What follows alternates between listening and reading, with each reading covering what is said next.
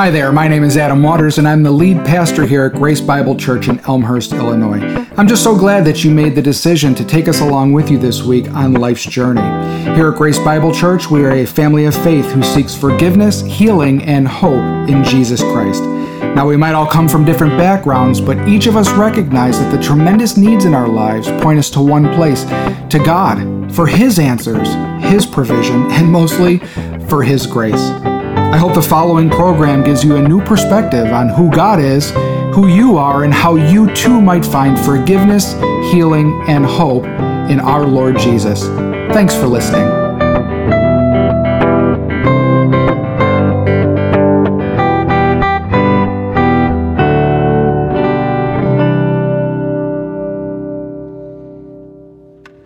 Of you know that I served in the military. I, you know, I got to be honest. I call myself. I'll say it like this. I'll say, uh, when I served with the Marines, which would make you think that I was what a Marine. But the truth is, is I was in the Navy. It's not that I'm not proud of the Navy. It's not that I don't love the fact that I was part of that wonderful branch, but I identify as a Marine. Let me tell you why. So, when I joined the Navy, I first went to the Marine Corps office, told them that I wanted to join the Marines, and asked them what would that necessitate in my life? How might that look? And they gave me a very good picture of what that looked like. So I said, Thank you. And I walked out and I walked into the Navy recruiter's office right next door. And I asked them the same question, and they told me life is grand. you, get to all, you get to go to these many ports. You get to see the world. You get to wear these cool uniforms that coordinate by season. And it would be a great time for you. So I said, That's great. Sign me up. Can you promise that I'm going to be in the medical field? They said, Absolutely. So I signed with the Navy. I became a hospital corpsman, and I was told that if I did my very best at school, that I would be able to pick my orders. Okay, so I go through boot camp. I go to a school where I'm starting to learn to be what it means a hospital to be a hospital corpsman, and I start hearing this word about Navy serves with the Marines, and I grew worried. they said, "Do your best." The better you do, you get to pick your orders. So I was going to do the best that I could and go to some place beautiful like Rota, Spain, or I was going to go someplace like Hawaii. I scored number two in the class, and they said, Oh, that thing about picking your orders? Well, the needs of the Navy supersede that. And right now, we have a dire need for medics with 2nd Marine Division. So I was sent to 2nd Marine Division in Camp Lejeune, where I served with an artillery battalion out of 10th Marine Regiment. Incidentally, the same regiment that our biggest kingdom kid Marty served in. And when I first showed up, I thought, here I joined the Navy so I wouldn't have to carry a pack. And now I join the Navy, go to the Marines, and now I have to carry two my own and all of the medical bags that had to go along with it. But something happened over time. I fell in love with these men. Something happened about being part of this group, part of this family that knew no matter what happened, that they had my back, that they loved me, and they knew that I loved them, and I was willing to die for them, and they were willing to die for me. We talk a lot about in the military, particularly in the Marine Corps, we say once a Marine, always a Marine. It's something that once it happens, we see you as part of something different and grand and better. Now, I don't got to tell you what it's like between military branches when talking about the other branches of the military. There's this, yeah, sort of camaraderie, but in the end, there's also this tension. I want to tell you that the tension exists even within individual branches. Once a year, our regiment would get together and we would do something called, uh, it was like an Olympic day or like a field day or something like that, where the regiment, which was composed of four battalions, would get together and we would do competitions against one another. And people who had once been friends and family were dire enemies. We took out grudges and said, I'm in 5th Battalion, 10th Marines, but I'm going to get that guy in 2nd Battalion, 10th Marines because 2nd Battalion is garbage. 5th Battalion is where it's at, even though it's the exact same thing. So we went out, I remember this one time, huge parade ground, big as a soccer field, maybe even bigger, and we were playing this game where the ball is about eight feet high, okay, and it's a plastic rubber ball sitting in the middle of the field, and you have one battery on one side from one battalion, another battery from another battalion on another side. They're all in called boots and utes, so they're in their camouflage bottoms and their combat boots, bloused out, and they're wearing their green t shirts and they're ready to go. The object of the game get the ball into the other person's end zone, similar to football. Think of it like that. The problem was is that we didn't start at the ball. We started on the end zones, blew a whistle, and everyone ran towards each other. It was like a scene out of Braveheart. There were people screaming bloody murder as they're getting closer and closer to that center ball. Bam, the ball gets hit. We had two broken arms that day, multiple bloody noses. What went from brotherly love, we're all Marines, we all bleed green. That's what we say. We all bleed green turned into, I'm going to kill you. Now, this is a funny sort of story. So, one of the things that I remember a whole lot about being in the military, but what's interesting to me is about the way a friend can become a foe. What's interesting to me is about the way one battalion within a larger group could look at another battalion and could actually create animus towards that person. You know, we all want to be part of a winning team, don't we? We all want to be part of the group that is the right group, the best group, the most righteous group. And I think that's part of what it means to be a human. It's innate in our humanity to want to be within a group. There's a sociological norm there that says our group is better. But because sin affects every aspect of our lives, it affects the way we see ourselves within our own group and the way we view groups that are other, that are different. We tend, because of our sin, to thrust ourselves into a higher category. We're superior to them. We're better than them. We're smarter than them. We do better work than they do. And that sin in us creates distance, distinction, and like I said, a sense of superiority in the way we view certain groups. Now, this on its face can sort of we think about racism, but this is not the only area that this plays out. That's just one of many. But the truth is, is in God's word, we are commanded to love those who are different. We're commanded to love even our enemies. This is important because if we don't if we don't begin to love people in a radical way, the way Jesus did, we're going to begin to only love those people who are like us. We will begin to only love those people who think like us, who talk like us, who want to create a world that we want to create. Not only that, we, and by doing so, will look like the rest of the world. I mean, we're inundated right now with a cancel culture that if you say something I don't like, you're dead to me. That permeating out into every aspect of our lives can create a place where pretty soon we're by ourselves because only we believe the way we believe. Sin has a way of driving distinctions and separating. Not only that, if we don't love our enemies like Jesus commands us, we end up loving out of a selfish mind. We're guided by what benefits us the most. Or we neglect to show the radical love of Christ to people who really, really need it. People who really must feel and are intended to feel through us, his brothers and sisters, children of the Father. We're intended to be the love that people see. I mean, we're surrounded by people who need to see and feel the love of Christ. And Jesus makes no distinction, therefore, neither should we. So today we're going to be reading out of the Sermon on the Mount. We're in chapter 5 of Matthew, Matthew 5 and we're going to start in verse 43. The Sermon on the Mount is a, a, grand sermon that Jesus gives to his disciples while standing on, well, a hill. I was there at Israel. Right now, there's a beautiful cathedral with all of these monuments and a beautiful garden, but that's probably not where it happened. It probably happened in the banana plantation or banana farm just outside of the fence. So when I was in Israel, there's all these things, and I was standing at the fence like this, looking out at this field, saying, I want to go there, because that's where it happened. Jesus brings his disciples to him and he's laying out a, king, a vision for what the kingdom of heaven is supposed to look like. He's laying out a vision of how his disciples are to live. So let's read through this. Verse 43. You have heard it said, You shall love your enemy and hate, you shall love your neighbor and hate your enemy. But I say to you, love your enemies and pray for those who persecute you, so that you may be sons of your Father who is in heaven. For he makes his sun rise on the evil and on the good, and sends rain on the just and the unjust. For if you love those who love you, what reward do you have? Do not even the tax collectors do the same? And if you greet only your brothers, what more are you doing than others? Do not even Gentiles do the same? You therefore must be perfect, as your heavenly Father is perfect. So, this raises an important question. If we are to love our enemies the way Jesus commands us to, the first question is who is our enemy? This is an important question because the way we answer matters to the practice of this command. Jesus was once asked by a lawyer, it says he was asked by a lawyer who was seeking to justify himself. I think he was trying to trip up Jesus and then make himself feel better. He asked the question, Well, who's my neighbor?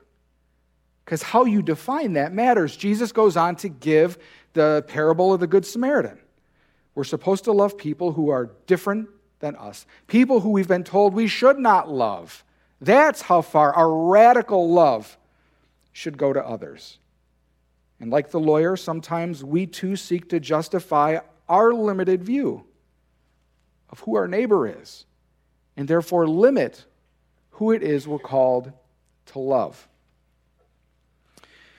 So, for our purposes this morning, an enemy is anybody with whom you hold enmity. What does that mean? Anybody who is at loggerheads with you for any reason. Anybody you stand at odds with regarding some issue in your life, whether or not that person is someone in your family or a friend or somebody we would say over there, out there, the abstract sort of person. As we read this text, the context is important because, in the context of the Middle East time when Jesus is speaking about this, and still even today, there's a strong sense of tribalism that occurs in this area. We tend here in the West, in America, to look at the issue as a Muslim Jewish issue. We say there's Israel, there's Palestine, and there's all these nations and they hate each other. It's far more complicated than that. That's why I don't think there's been a solution to this problem yet, is because there are also clans, families, tribes, religions, sub religions, sub families, sub clans. You do this, I do that. You wear this, I wear that. You look like that, I look like this. That one thing you did hundreds of years ago, yeah, we remember. And it creates distinction and separation. We say, oh, those people. And we all do this. Those, fill in the blank, are it again. Those people over there are continuing to act this way. Think about it. Political parties, right? Not one time have I watched a newscast, particularly a cable newscast, where the person who is on the opposing side transmitted anything like goodwill towards the other. They bank on separating. We even call them political opponents, enemies. We look at the history of religions and wars. Look at Northern Ireland, Catholic versus Protestant, and the hundreds or thousands of people that died as a result of that. This can even bleed down into our sports teams. If you don't believe me, ask Argentina. It gets violent. One of my dreams in life is to go to a soccer game in Azteca Stadium. And I want to see Mexico and U.S. play a, a friendly. We'll quote it a friendly. There are no friendlies, okay? But that's my dream to stand in that place. It holds 85,000 people where soccer is life. I remember watching a game one time on TV and they're panning the crowd, you know, with the camera. And it was awesome. People are just fired up, got their face painted, wearing their shirts, they're screaming. And then there was this little glut, this little section surrounded by armed militia. That was the other side's team fans. That is what soccer and sports can mean. Think about ethnic groups. I just read something this morning that anti Semitism is on the rise, 20% rise over last year in the use of anti Semitic tropes on media. A trope is a storyline. A storyline. Social organizations. I belong to this organization, you belong to that organization. I don't know, are you Rotary or you Kiwanis or what are you? You know, there's brand names. Think about that. How we will elevate one brand over another, not because of quality, but because of what we think it means for us, how we fit in. Really, any person, place, or thing that is set at odds against us. This often is people very close to us. Our own family and friends can sometimes be considered an enemy. It's true. I mean, you may say, and we had this discussion in our staff meeting, well, I don't have any enemies. How does this what does this mean for me? The truth is is that you don't have to be the one aggress you don't have to be the aggressor. You can be the one who's being hated and still be an enemy and have an enemy. And this is an important piece to understand because we're all enemies.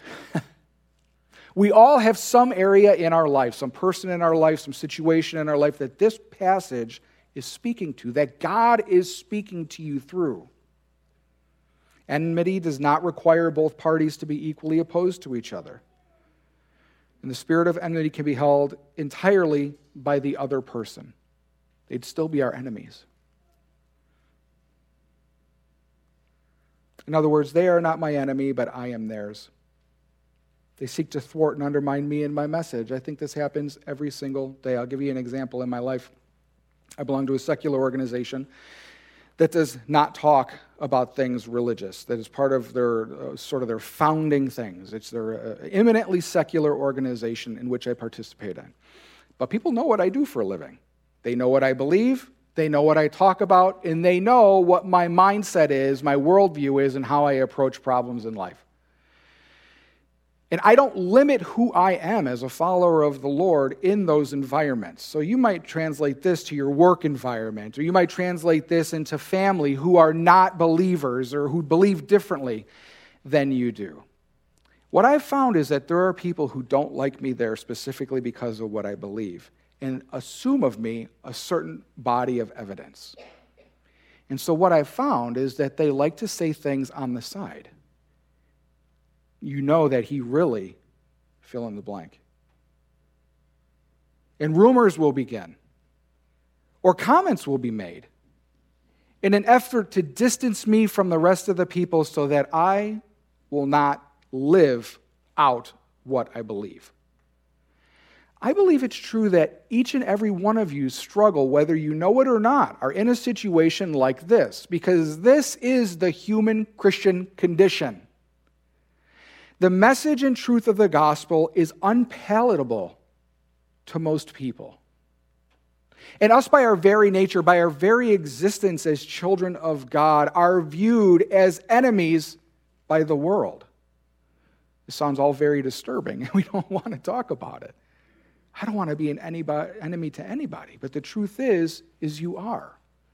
And the closer you walk to the Lord, with the more, the more you are sold out to Him, the more you've surrendered your life to Him, the more you are doing in ministry for Him, the brighter your light, the saltier your salt, the more you act like a Christian, the more you will be targeted. So, what is our response? To people. This is what today's message is about. Not only that we're called to love our enemies, but how are we supposed to interact with them when they are aggressive towards us? Jesus tells us in this passage. He gives us a little more details here that help shape our understanding of, of what your enemy is, of who your enemy is. So, verse 44, he says, Those who persecute you. So, people who treat you with anger or aggression. When we hear the word persecute, we, I think, naturally think of a religious persecution. But it can happen in lots of ways. You know, it can happen in the way, similar to me, it's never spoken about my religion, but we know that this is why. It's not the actual subject. Those who make fun of your faith. I was that guy. Would I say that I was persecuting Christians? Absolutely. Those who seek to exclude you from the cool kids. Those who seek to push you out, to marginalize you, to make what you have to say not important those who persecute you. He says that he causes the rain to fall on the just and the unjust. So the enemies, the enemy are those who are unjust, people who treat you unfairly. People who assume the worst of you. I wrote cheaters and beaters. When we talked about this in staff meeting, we sort of teased out what does it mean to have an enemy? Who is our enemy? We say, well, what about this group? Well, I don't think anything bad about them. Well, what about this group? Well, it's really interesting when you start getting really honest about that. There are groups of people out there that I think each and every one of us holds some hesitancy, some animus towards. These are the very people that Jesus is calling you to love. When I was in prison, I walked into the chow hall the first time. I was walking with someone, and they said, I said, So give me the lay of the land here. Explain to me what's going on. So imagine a big cafeteria, and there's tables everywhere, and they're grouped. He says, Well, those guys are these people, a gang. Those guys are these people, those guys are these people, the gang, gang, gang. And I said, What's that table over there? Let me, there was also a table of a bunch of white guys with bald heads. Who are those guys? I know who those guys are. Then there was a table of everyone else. I said, Who are those? They said, Those are Christians and child molesters. Okay. Raises an interesting question. Why? On the one hand, Christians are so marginalized, they're looked at by the rest of the world as being something completely different and need to be swept aside. On the other hand, we are called to love the most, the people who have done the most horrific things, our abject enemies. This is the love of Christ. This is the seriousness with which God is calling us to love people we do not want to love. Imagine what our love towards the rest of the world would like if we were prepared to love people even to that extent. Instead, we fall right into the trap of what Jesus is talking about greeting those who think like us, those who look like us, those who talk like us. All of us should have friends in the world. People who do not think and talk like us, people who do not believe like us. And we should be loving them with a love that I would say surpasses even that of what we're ready to give here among our family of faith. Jesus says that even sinners love this way. Verse 46. So there's this idea of sinners are our enemies as well. When we look at things that people have done and how people view the world, he uses the example tax collector. A tax collector at this time was somebody who was a Jewish person who sided essentially with the Romans and took money from his brothers and sisters in the form of taxes to pay the Romans the tax debt, and whatever was left was his. So, in a situation in a country like Israel that year and year, century after century, was occupied by foreign invaders, to have one of your own brothers in the faith and blood to now side with an enemy in order to make money off of you this is who Jesus is talking about. Maybe this translates in our life to those who are two faced, hypocrites, people who are more interested in themselves and their own gain than in those of those around them, people who couldn't care less about the God of Israel, Isaac, and Jacob. People who seek to teach our children sinful practices and teach them that it's good. Those people. Those are the people God is calling us to love. Jesus talks about Gentiles, people who are non Jews, people who are not Jewish by, eh, by race. So this translates and bleeds out into those who believe differently than us, other religions, and those who are ethnically different. There's a church in Maywood that burned down several weeks ago, and I've been really excited that our church has taken a, a stand in helping them. They are now meeting in the Broadview Community Center, and we have um, a couple people who are there setting up sound. We've set up sound for them, we've helped them put on their services. Last week was their first service together as a group in that community center. We had people there. Today, after service, I'm going there too. I met with the pastor a couple of weeks ago, right after it happened, and we were having coffee, and he was so just blessed he was just blessed. I just, for our prayer for him, for our concern for him, the way that we wanted to help for him and his church. And right at the very end of our conversation, he said, You know, I've never worked with people who were different than me. I said, White guys. I know, you can say it, white people. He said, Yeah, it's true. Never. 25 years as a pastor, never. That is so sad. So sad. So, in the end, who's my enemy? Anyone with whom we're at odds.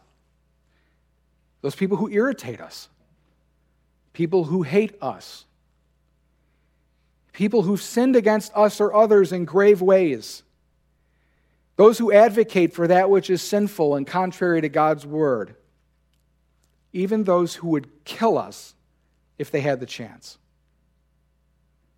I hope I've included a sufficient body of people to ensure you that this message applies to you. And that if you're honest with yourself and look into your heart, that you do have enemies. If you were like me, you would have like had me at enemy. It was like right at the beginning. Bam. Because as I read this, the Lord was just like pounding me over the head. See you, see you.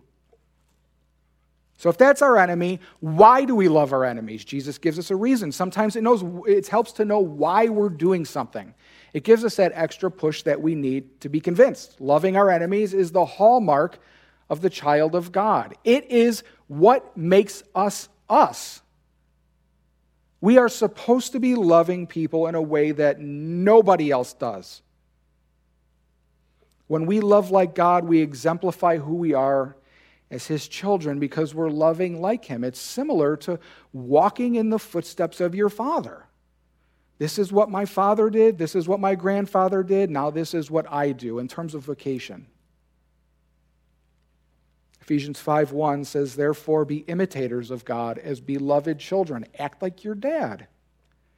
And walk in love as Christ loved us and gave himself up for us, a fragrant offering and sacrifice to God. Why do I have to love this person? Because you're a child of God. Why do I have to extend any kind of grace to these people? Because you're supposed to live like your dad, who's extended grace to them. When we allow the fruit of the Spirit to extend even toward our enemies, we demonstrate that really God's will is the highest priority in our life. That we seek nothing more than to live like Him. We seek nothing more than to be like Him. We had an elder meeting, abbreviated elder meeting last week, and we ended up just praying. We prayed for all of you by name, down the list, all of you.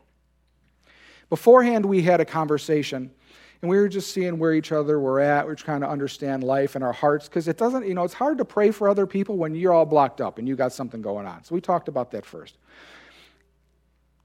And I was sharing how I just, I feel like, like 90%, maybe more, like it's an arbitrary number, but 90% of what I do here as a pastor in terms of organization, in terms of leadership, is trying to figure out processes and pipelines and all that.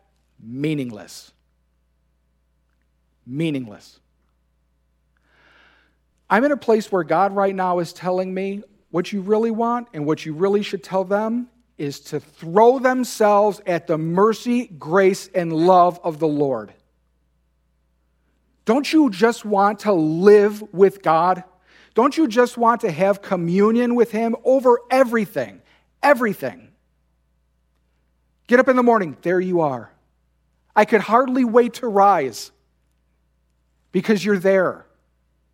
I could hardly wait to get up and go to church because we're going to worship you. Not, we're going to be late to Sunday school again. I say that as a joke, okay? Because we're always late. I don't know about you, but I want a life that's different. I want to be different. I want to be like God. I want to live like Jesus in a way that's real and not just put on, not just a face that comes out naturally. How do we do that? We do everything we can to get closer to Him by moving everything in our life out of the way. We got all these obstacles we place in between us and Him. We're called to be His children. We should look like Him. I want to look like Him. If we allow the Spirit to extend out to our enemies and the way we live, we demonstrate that God's will is our highest priority. But if we quench the Spirit, that is, if we leave those obstacles there, if when God's calling us to love someone and we say, Quiet, you, or don't mess with me right now, We demonstrate that our heart is far too concerned with self. Our Father loves them, and so too should we. God shows his goodness to them even, their, even in their sin. He says he causes the rain to fall on the just and the unjust. Theologically, this is a doctrine called common grace.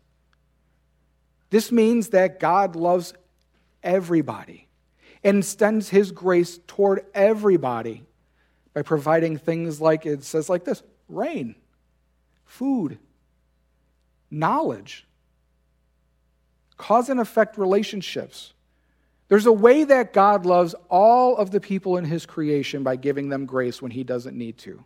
He's patient with them. That's called common grace. But as believers, we have something even better. As believers, we have something called special grace. Special grace is that grace that goes above and beyond that which is lavished upon humanity. Special grace is the grace that we received when our eyes are open to the truth. Special grace is what we receive when we open our Bible and we have the revelation of God given to us.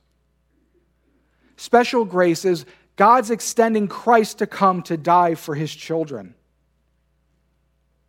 We were once enemies of God, no matter how good we think we were or are, or what we thought or felt towards him. God said that we were enemies. But out of the riches of his special grace, God made a provision for us in his son Jesus, that we would not have to bear the penalty of our sin, completely apart from anything we've done, totally unworthy. Out of the riches of his special grace, God made provision for us. He opened our eyes to the truth. He fills us with the Holy Spirit when we come to Jesus Christ in faith.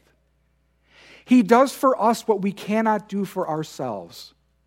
He works through us to create outcomes that we could never do in our own strength. Out of his special grace, God promises to keep us in his hand until the day he promises to comes to make everything new. Everything. Think about this passage, this text, Romans 5 8. For God shows his love for us that while we were sinners, Christ died for us. There's another passage that talks about while we were enemies of God, we were reconciled to God. If God's sort of MO in the way he deals with humanity is to love them where they are and to extend his goodness and grace to them in that place, how much more should we be doing that? How much more should we be loving people? The love for our enemies should look like that. But this is so hard. How do we do this? Thank you, Jesus. He gave you some answers in this passage as well. First of all, we strive to love our enemies from God's perspective. What does that mean? That means we try to see them through God's eyes. We try to love them the way that God has loved us. We try to recreate the gospel toward us in their life towards them. But it begins with humility. You have to humble yourself and accept that grace, understand, embrace the truth of grace that I just explained, that you did nothing to earn it. We did nothing to earn it. We too were enemies. And God, out of his tremendous love, called us, opened our eyes. You see, we tend to love others out of our perspective, our preferences, our faulty judgments.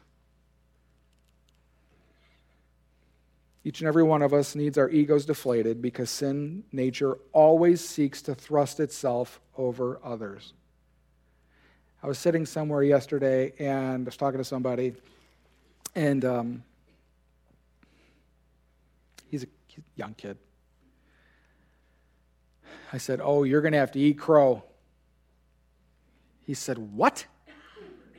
I said, You're going to have to eat crow. I don't eat crow. I said, It's a phrase. I explained to him what it means. I said, when you say something in your pride and your arrogance, and then it turns out to be false and before others, and then they got those people saying, I told you so kind of thing, and then you got to go to them and say, I'm sorry, you were right, I was wrong, that's called eating crow. He goes, Oh, okay. I said, your life, you need to be a crow maniac, an aficionado. I said, your life, your meals need to be permeated with crow. We need to live lives of constant evaluation of where we were wrong, an intentional submission to the Lord and recognizing that He is right. This is called a lifestyle of repentance. And then, by natural extension, understanding that we too, in our interactions with others, do not see clearly. There are many times that we're wrong. And so, when we approach problems, when we approach people, relationships, a passage like this, we need to come with the presupposition on our heart that I'm probably seeing this wrong. I'm probably living life in a way that I shouldn't. And there are areas, either big or small, that need to be tweaked by God's grace, but we need to have the humility to look at that. Jesus humbled himself on a cross to make a way for his enemies to be saved. If Christ did, so should we. It's when we humble ourselves, the Spirit is able to come in and work through us. But we can't fill a cup that's already full. If your heart is full of yourself, no room for the Spirit. When we empty the cup of self, when we empty the cup of self centeredness, self interest, ego, arrogance, pride, and we come before Him with nothing, it's then that He can fill us. And when He does, it overflows to those around us. And we begin to love like Jesus. We begin to love our enemies. So not only do we humble ourselves, verse 44 says we pray for those who persecute us. We pray. I believe it's impossible to pray for an enemy without something changing. Either they change, something in their life happens, God does something in the situation to change this. And this should be our deepest heart's desire. I know sometimes we pray for people technically. But what we really want is vengeance. What we really want is for them to come groveling and to say, You were right and I was wrong.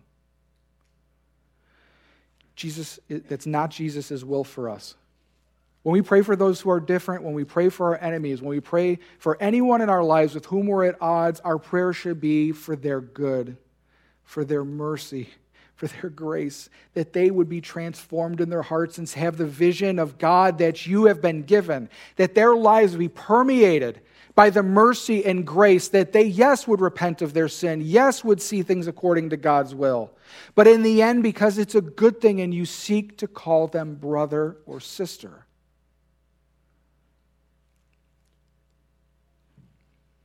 We don't do this. I see this frequently in our politics.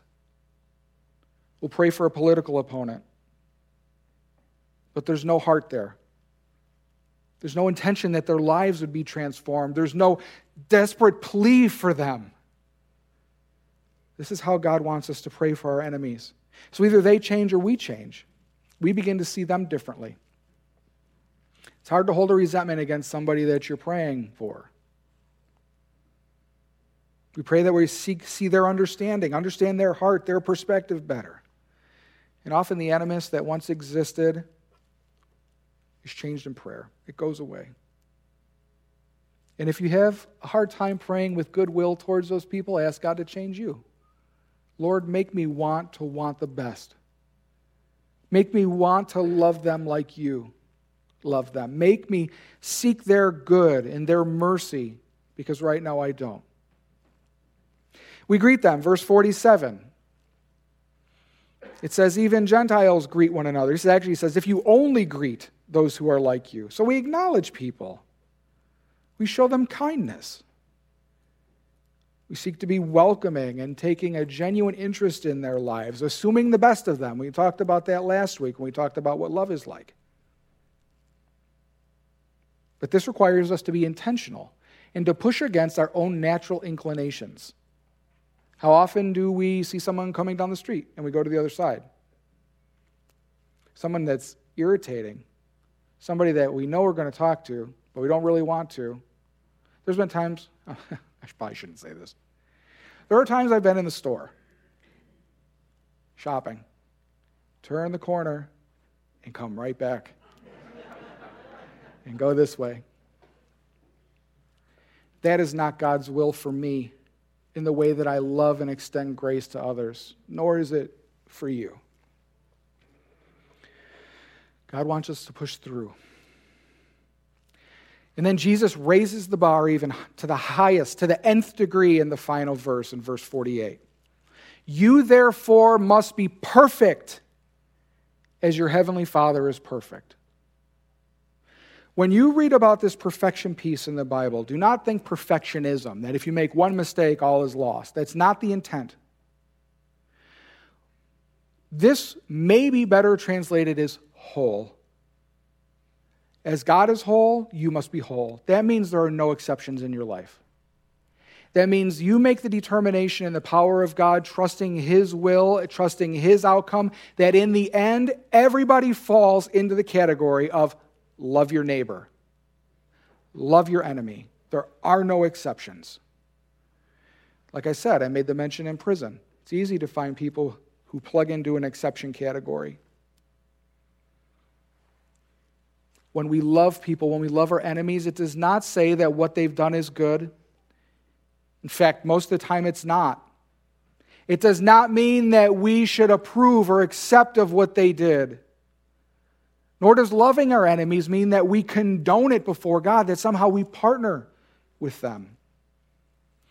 What it means is we're living like the children of our Father. We're walking in our Father's footsteps, extending our love, His love, through us to everybody.